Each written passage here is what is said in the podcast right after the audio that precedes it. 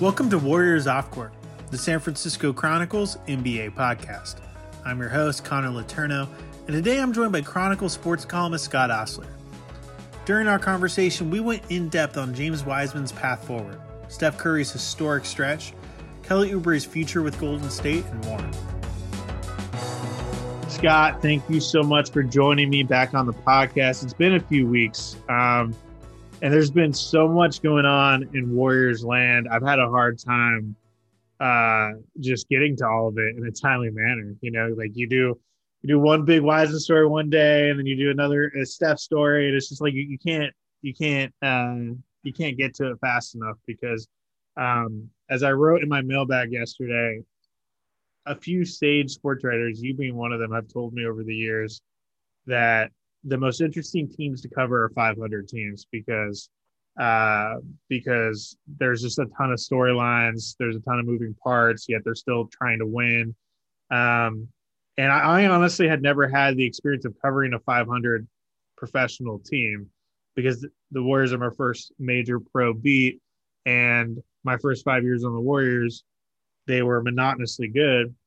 Last season, they were monotonously bad, and then now there's all these moving parts and, and storylines. And and so we have a lot to dig into today. Um what just first of all what what has been your thought about how they have played since the news of James Wiseman's injury came out? Because you know they James as we as we talked about before on the podcast the Warriors were really struggling for really the entire season with balancing a desire to win now yeah. with developing their young players, particularly James Wiseman, him being the most important young player.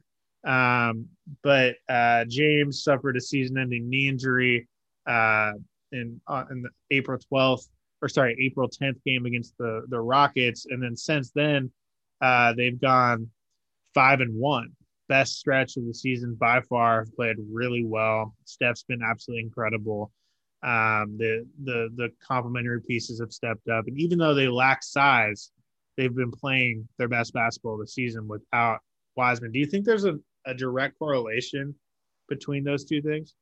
Yeah, it's almost. I definitely do. It's almost like there's a weight off their shoulders. You know, it's yeah. almost like oh, you don't have to worry about are we going to do not just the coaches and stuff, but the players too, and um, we don't have to worry about the night to night change and the dynamic and all that stuff. Um, plus, we get to play small ball, so it's almost like uh, you know you go in the playground, you're going to play the the big tough college guys, and you got your dinky team. You're just going to have fun. You're not going to worry about it. So they're playing small ball, and they they see that it rattles other teams, and that's that's become their style now. It's not like they have to switch back and forth. Oh, we're going to play small for a while, and then we're going to have Wiseman in. And so, yeah, it's all it's if I was management, I'd be kind of worried. I'd say, Jesus, our, our top guy, our top draft choice, and he pops out mid-season, and we get a lot better. So what does that say about us and our draft pick? Yeah, I mean, I don't, I don't think that. uh I mean, they they already knew that they were better at least this season with without him. If you just look at the plus minus, the on court, off court numbers, um, you know, his numbers with Steph were pretty bad. Uh, you felt it felt like the unfortunate thing about the timing of Wiseman's injury, and there's never good there's never a good time to have a season ending season ending injury, but he was just starting to kind of make some strides. It looked like he was starting to get more comfortable, figure things out. It helped a lot that Steve was changing the offense and was introducing more pick and roll, um, where he's a lot more comfortable playing off Steph. The biggest my biggest concern, one of my biggest concerns for Wiseman was not was not necessarily whether or not he's going to be a good player because I do believe he's going to be a good player. It was that I'm just not I was not convinced that he is a great fit for the Warrior system, particularly because I don't know how well he can play off Steph. Because Steph yeah. historically has been at his best when he has big men who can pass and see the floor and do those dribble handoffs. And Wiseman is not a passing big. He never has been. Um, and I'm not sure that's something you suddenly develop. Um, so that was that was a concern. And I think uh, without him on the floor, they've been able to put the ball in the hands of bigs who who see the floor better. Before Juan Toscano Anderson got injured with the concussion, you know, he the ball was in his hands a lot. Obviously, Draymond, um, and you know, Kevon is actually a, a low key, pretty good passer, especially in dribble dribble mm-hmm. handoff situations. So um, there was a, a, much more of a comfort level there. Um, but you know what matters, regardless of how well the Warriors finish this season, if, if they make the playoffs, and you know if they keep this up, they they should have a decent chance of making the playoffs. But the bigger, the most important question to me still is, what is Wiseman's future?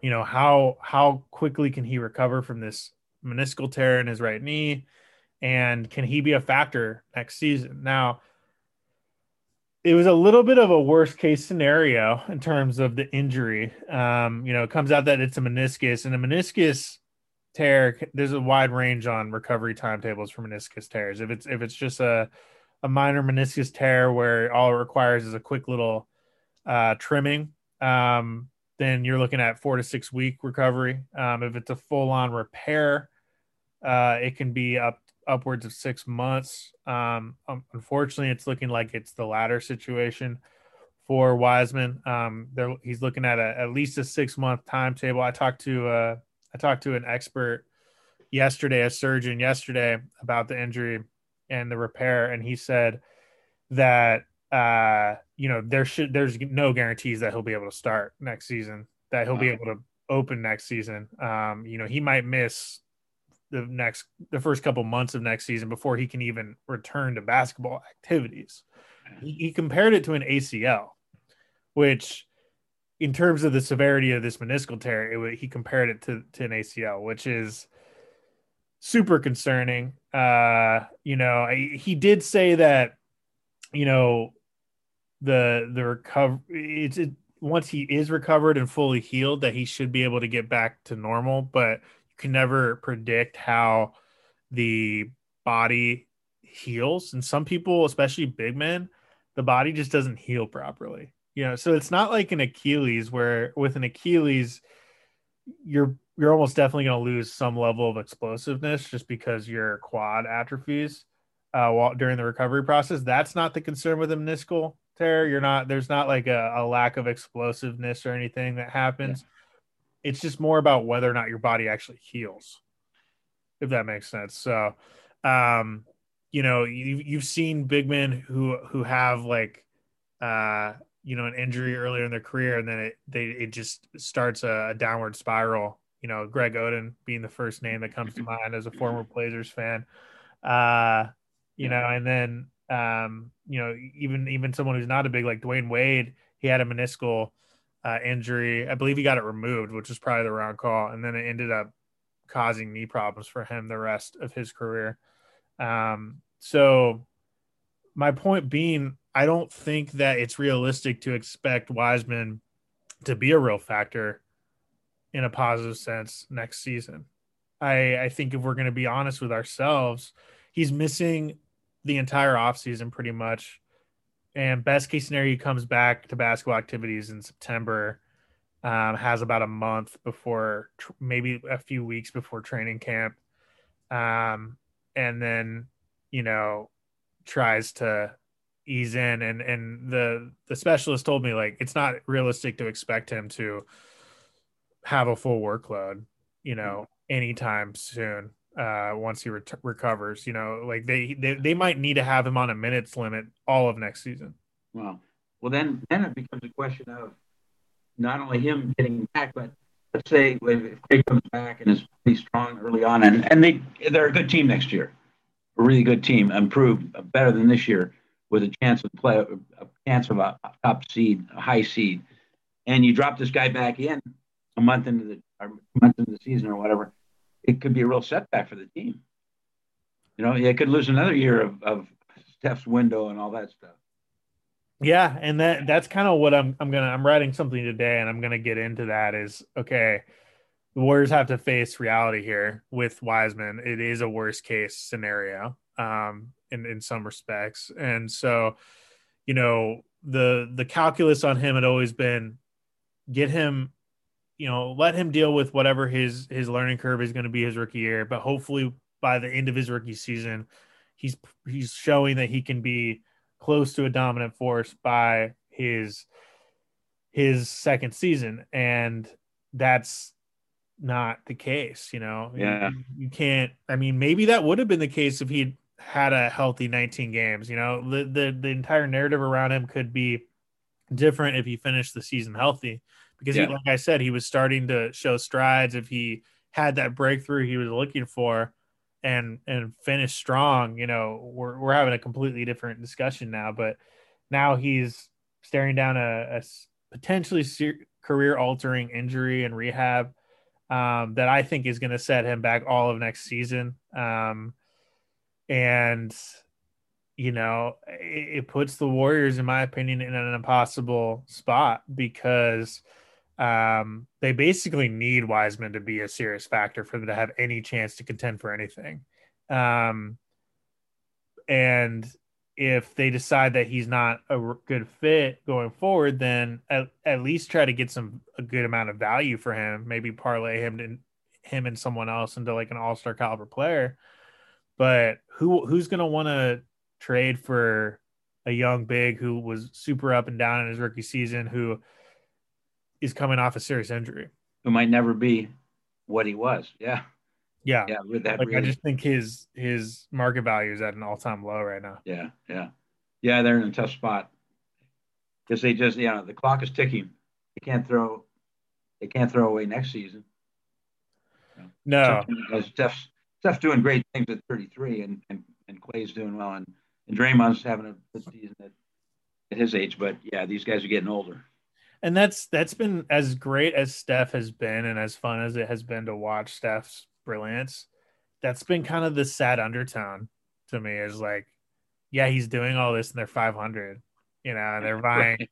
they're vying for a, a spot in the play-in tournament. I mean, his numbers, there's no way he shouldn't be in the MVP, serious part of the MVP conversation, but he's not. And it's just because they're not good enough. The team's not good enough. And I personally don't think he should be a serious part of the conversation. And by that, I mean like within the, you know, among the top three or four guys really? in the conversation. Yeah. No, I mean, look, first of all, I feel like this is the most competitive MVP race we've had in an extremely long time. Um, you look at the candidates, they're all amazing. Uh, Nikola Jokic is averaging close to a triple double, doing crazy things for a good Nuggets team. You have um, Joel Embiid, who's putting up insane numbers for the best team in the East. You have Giannis doing Giannis things. You have Kawhi Leonard doing Kawhi Leonard things. You have uh, Damian Lillard doing his thing. I mean, uh, James Harden, like all yeah. of these guys' numbers are not that far off from what Steph's doing, at least right, on right. the season. Um, and their teams are better. So, what, what, about Magic Johnson's tweet that I don't know if he carries any weight at all, uh, but saying saying Steph should be the MVP I think he said because he's the number one, number two, and number three option on his team. Nobody else has that. that um, I understand the argument. I mean, if you're if you're just if you're just talking about value to his team, I, I, I it's hard to find someone who means more to his team than Steph. I mean, they're well above 500 with him this season, and they're one and seven without him. Um, the plus minus is insane without him. Um, but he I, I don't I, I, as much as I hear that argument, it, it's besides the point because that's not how voters view the MVP award. Yeah. Um, it's just not. I mean, you can disagree with that all you want, but that's just how it is. The the way most voters view the MVP award, and there isn't like a official set criteria. This is just how people view it. Yeah. They view it as the, basically the best player on one of the best teams. Yeah. You know, I, I think this would be a good point. We, we could do a service for our listeners, Connor is just to spell it out right now that Steph, as much as we enjoy watching him, I can speak for myself, I enjoy watching him uh, and marvel at the things he's doing. He's not going to win the MVP this year. He's just not.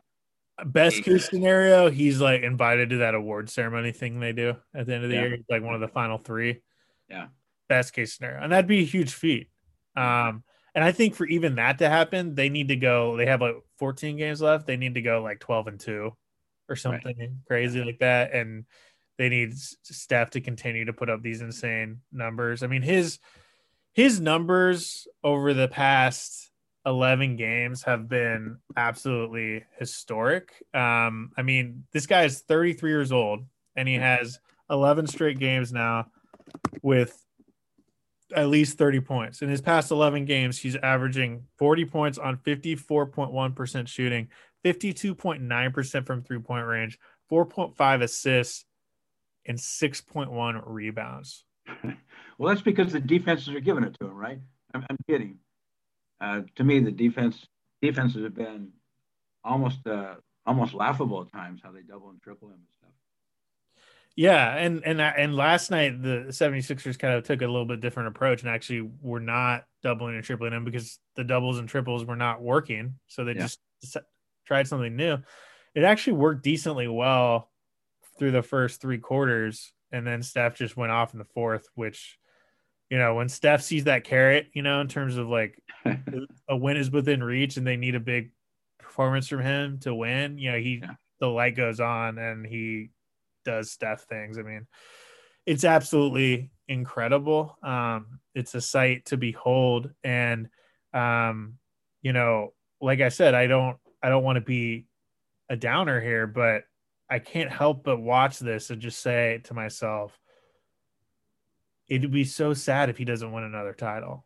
Like he he's he's done so much and put himself in this position where at 33 years old, he's doing things that 27 year olds can't do, and he he's done everything in his power to extend his prime to win another title or two, and I just I don't I'm not sure I see a path forward where that can happen. Yeah.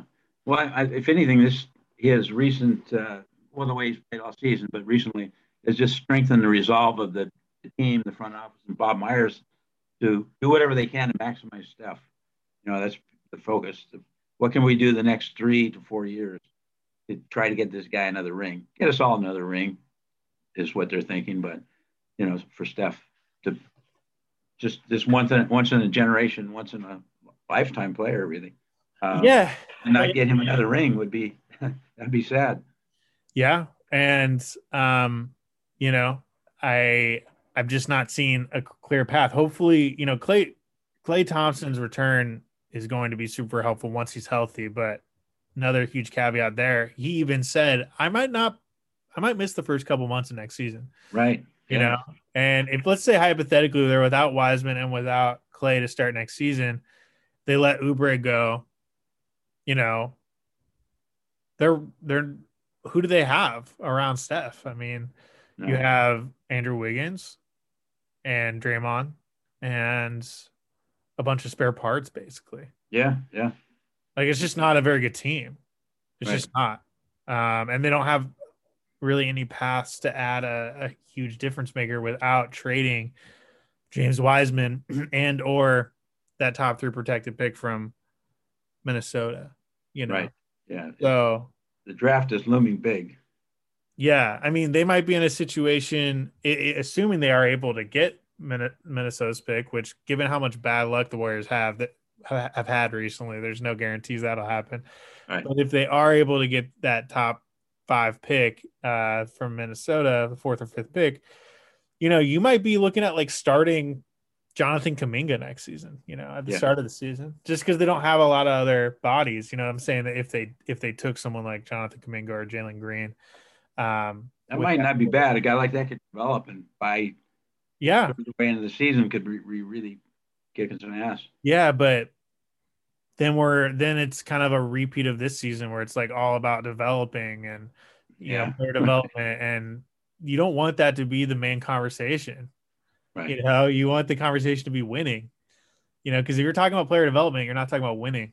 And uh, you know, I think they're kind of at the the point where they should be they should be beyond that, you know, or at least they just given the timelines of of Steph and Klay and Draymond. But uh the good thing is that Steph is so insane that I legitimately think Steph's going to be at a high level for another like five years, which is yeah. insane. But I really think he will be. Because well, one thing is, that points to that is his attitude. I think is that the, even in downtimes this season, he's been he's been pretty up. He's been pretty fired up. He seems very enthusiastic and engaged, and not discouraged at all by the little bumps and all that stuff. So, yeah, just his his enthusiasm seems at a really high level, which is, I, I think, bodes well for the future. We'll have more of my conversation with Scott Ostler right after the break.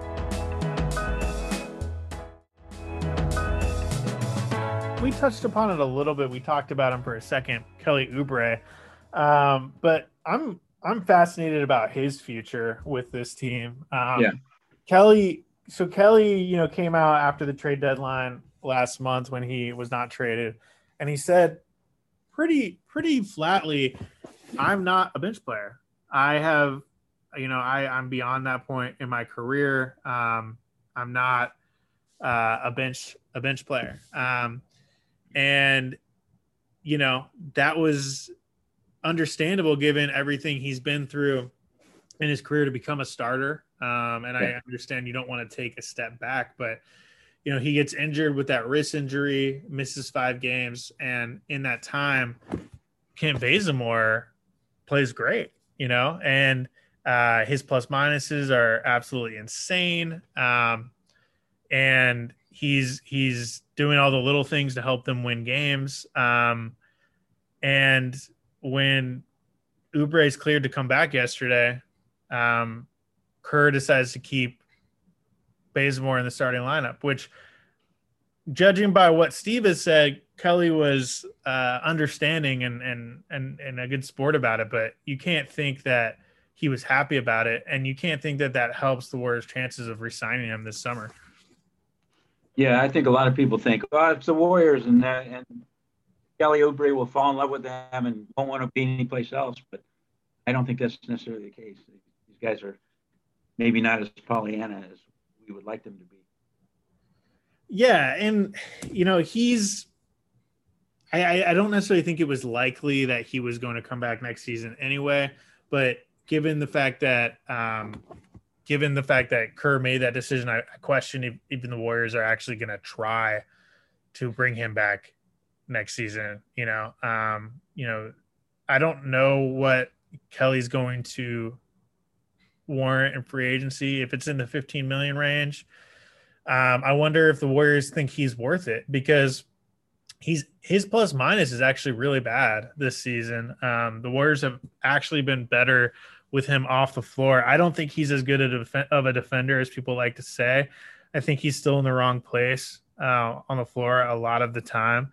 Um, and then his offense, he's kind of streaky, uh, and he he often kind of isn't great at, at at getting in the flow of the finding his points within the flow of the offense. And so I personally am just not convinced he's an awesome fit. Um, for this team and um you know you you gotta you gotta wonder if if they even want him back yeah what are they gonna do then well that's the thing is like the the main the main reason to bring him back would be that he is the only high quality player that they can realistically sign in free agency just because of how the salary cap works and yeah. what the how the CBA works. You know, they can go deeper in the luxury tax to, to resign him, but they couldn't. Uh, they that they couldn't just that money isn't transferable. They can't just go use that same amount of money to go sign another free agent from another team. Yeah, uh, it's only two resign a player. So, well, what do uh, you think? What do you think he is on the? Pardon me, on the learning curve. You know, we know early in the season he was kind of lost in the offense, and and just not really fitting in. And then gradually he got better and better. Do you think he's still on that upward uh, learning curve where he's he's adjusting and adapting the system better? Um, you know, it it seemed like he was he was trending in a in, in a positive direction when he got injured, and then uh, now he's you know, and he he had I forget I gotta have to check the box score, but it felt like he had a decent game uh, last night against the 76ers um, coming off the bench. And, you know, he's a pro. I'm sure he's he understands that handling this quote unquote demotion poorly is not going to help his his his chances going forward. But Um, and he did, you know, he did play more minutes than than Bazemore. Um, and Bazemore actually had his like first bad game in a long time. Bazemore was yeah, it wasn't five with two points.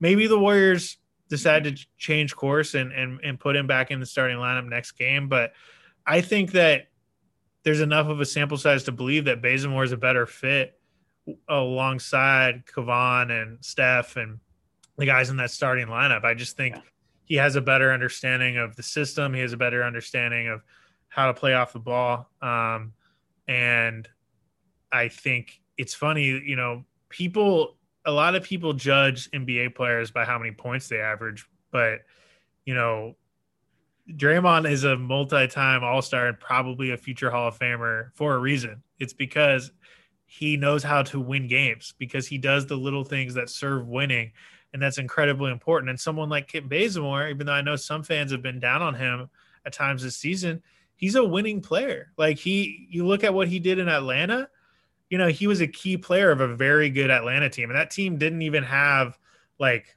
they had some all stars, but they didn't have you know a transcendent talent like Steph on those teams.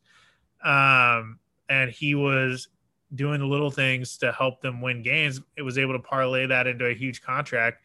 And I thought, uh, you know, I think that he's got incredible synergy with Steph, who's a close personal friend of his, and um, I think there's so much value in that. And so, um, I don't think that Oubre is in the cards. But that being said, like just from a just from a financial standpoint and, and from a standpoint of the fact that you don't have a lot of other paths to find or add talent, like wouldn't wouldn't even though he's not a perfect fit, wouldn't it almost be worth paying him fifteen million dollars next season just so he can like plug the hole while Klay's coming back and then you know fill some holes in the roster? You know, if that's the key, they they have to have a guy to do that. They're gonna they're gonna have injuries and Klay's gonna take a while, so they got to have a guy to do that. Um, and, and it becomes a question. Now, if you were Steph, would you want him back? What do you think? Uh, no, to that, be honest. I wouldn't. Um, that's got to have that's got to carry some weight because they got to consider that, right? I mean, I don't think that if they went to Steph and asked, "Do you want Kelly back?" that he would I don't, no. I don't know if they're going to, but I don't. I don't think he would say no. They do consult with Steph about major roster decisions. I mean, he's he's the he's the system, right? He's the franchise, so they they do consult with him about these things. Um, but I I'm not. I, I don't know. I'm just. I. I'm. I'm not. I'm not sure that he's worth it. Um, but I, would almost rather, like hypothetically, if you if you can get that top th- five pick from Minnesota, and I say top five because if they are able to use that top three protected pick this summer, then they'll be drafting probably fourth or fifth um, in that draft, and so maybe sixth because I believe Minnesota doesn't have the worst record in the league anymore. Um, but you know, if they're able to to take like a Jalen Green or or a Kuminga, like would would wouldn't you almost rather give those guys extended minutes rather than having Oubre, who's probably not a long term piece for you, taking away yeah. those minutes? Yeah. And this entire conversation might be moot because I don't think Oubre is probably going to want to come back you know, I'm sure there's part of him that's like, F you guys. Like, I was playing well for you. I overcame that slow start. I'm doing everything you asked me to do. I'm putting up numbers, and then I'm out. I miss a few games, and I lose my job. Like, yeah. what the hell, dude? To a guy who's like on a minimum contract. Yeah, yeah. I'm sure that that's his thought process right now, and I don't blame him for thinking that. But you know, the Warriors are we're four and one without him for a reason. So, how soon do you think we'll have an indication? Do you think his agent has already talked to Bob? I know that they've had cursory conversations about Oubre's future. I don't I don't know how how in depth that's gone. Um, I think that Bob tends to have a pretty good feel on this kind of stuff. Like I think Bob knew long before Kevin Durant left in free agency that Kevin Durant was leaving in free agency. Yeah, right. My, my guess is that Bob probably has a sense that Oubre is not coming back, and people might hear that and say, "Well, then why would he keep him? Why didn't he trade him?" He didn't get. They didn't get any real offers for right. any good offers for Oubre. Um, my understanding is that the best offer they got was Spencer Dinwiddie from the Nets, and Spencer Dinwiddie's a good player. I actually like Spencer. I think he's a. I think he would be a good fit in the system, but he's out with an ACL the rest of torn ACL the rest of the season, and he's got a player option on next season and might might you know conceivably wouldn't play for the Warriors ever. So why trade a player that could potentially help you make the playoffs this season for someone that might not ever play for you? Right. Like that was my understanding of their best offer, and that that also makes me wonder what what really Kelly Oubre's market value is. Maybe we're maybe we're overestimating his market value. Maybe he's not going to get close to 15 mil, 15 20 mil, which has been what's been discussed out there. You know, um, I so think if there, I think they, there are some questions about his makeup. I think that you know he didn't necessarily have the greatest reputation at times in Washington and in in Phoenix, and I, I think that when you have question marks about that. And I look, I haven't heard anything negative about him with the Warriors, but I think when when there's questions about that kind of stuff throughout the league, it can really hurt your market value. I'm glad I'm not general manager. Yeah. Um, so the last question that I wanted to get into here is just what what do you think are the chances of the Warriors making the playoffs, and how much should that honestly matter at this point, especially with Wiseman out for the season? Um, you know, with with 14 games left, the Warriors are 29 29. They're ninth in the Western Conference uh, standings. They're three and a half games up on 11th place, New Orleans, which is important because the the seventh, eighth, ninth, and tenth teams in the league uh, in the in each conference play in the play-in tournament. So what the Warriors really care about is is making that uh, is making that play-in tournament, being among the top ten teams. They they still have a chance potentially to get you know seventh or eighth, which would make it a little bit easier path in that play-in tournament. Um, it's also not completely out of the realm of possibility that they could somehow sneak up and and snag the sixth spot from Portland, and Portland's uh, mm-hmm. four games ahead of them right now that's probably unlikely. Uh, I think best case scenario looking at like seventh seed, um, which, you know, I think regardless of whether or not they're the 10th seed or the seventh seed, I think they have a decent chance of of winning the play-in tournament and getting that seventh or eighth seed just because of this guy named Steph Curry.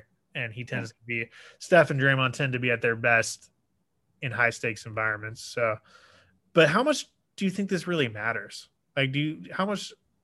I, at the end of the day, to me, the the biggest, the biggest carrot, the biggest reason they should be trying to get a playoff spot is to is to give someone like James Wiseman that experience, and he's not going to get that experience. So, like, you know, I don't think Steph needs more playoff experience. I don't think Draymond needs more playoff experience. Um, and then a lot of these other guys might not even be on the team next season. So, yeah. Um, well, you know, I, am I'm, I'm sure the fans are rooting for it. It would be a week, maybe out at the outside two weeks of excitement. Yeah, hey, we're in the playoffs, woo! And you know, it's fun and it's exciting, but they're not going to get to the conference finals or anything like that. They they play the best teams. They play 76ers even. They they beat the 76ers. But over over a seven game series, I don't think that's really sustainable against a team like that. And so basically, you're talking about trading maybe one or two games or one or two weeks of thrills for the future. So if, if I'm a Warriors fan, I think I'm rooting for them not to get to the playoffs. Yeah. Yeah. I mean, I honest, I honestly think that um, when you look at who's going to be available in this draft lottery, I'd almost, I'd almost rather have the lottery pick, you know, potentially two lottery picks. Let's say hypothetically they had like the fifth pick in the draft and they had the 13th or 14th pick in the draft, like a late lottery pick I think it's possible potentially to package those and move up to the number two pick to get Jalen Suggs out of Gonzaga. Because as much as I like Jalen Green and Jonathan Kuminga, I think Jalen Suggs is literally a perfect fit for this team. I think he could come in next season, be your sixth man, be like a true difference maker right away, and yeah. have perennial all star potential. I think he's that player.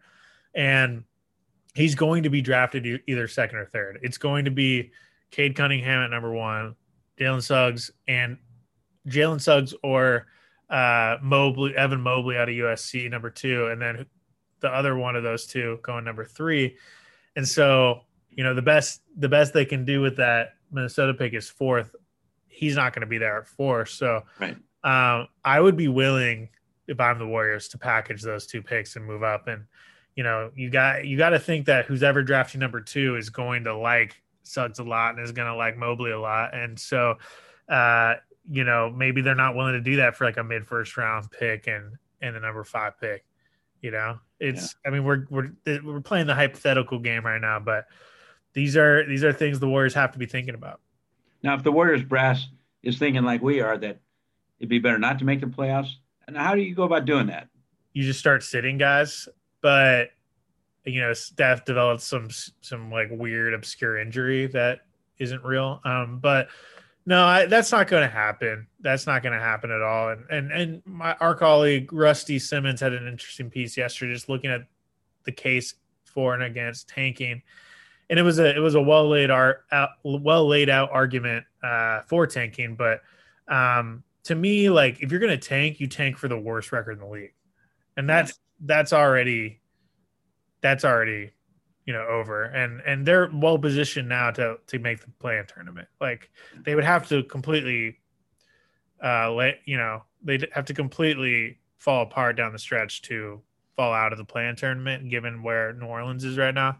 I so, blame steph curry. you know if he wasn't playing so well they'd if curry wasn't playing so well it would be a, been a much easier road for them to tank. He screwed them up. Yeah. Uh well Scott, thank you so much for joining me on the pod. I really enjoyed this discussion as I enjoy all of our discussions. Uh, where can our listeners and readers find your stuff in case they're silly enough to not already be following along? Well, sfchronicle.com for yours and mine, our, our newspaper, and also on Twitter at Scott Ostler. Our thanks to Scott Ostler for joining me on the podcast. Always love talking Warriors with him. Warriors Off Court is a production of the San Francisco Chronicle. Support Warriors Off Court in the newsroom that creates it by signing up for a Chronicle membership at sfchronicle.com/pod.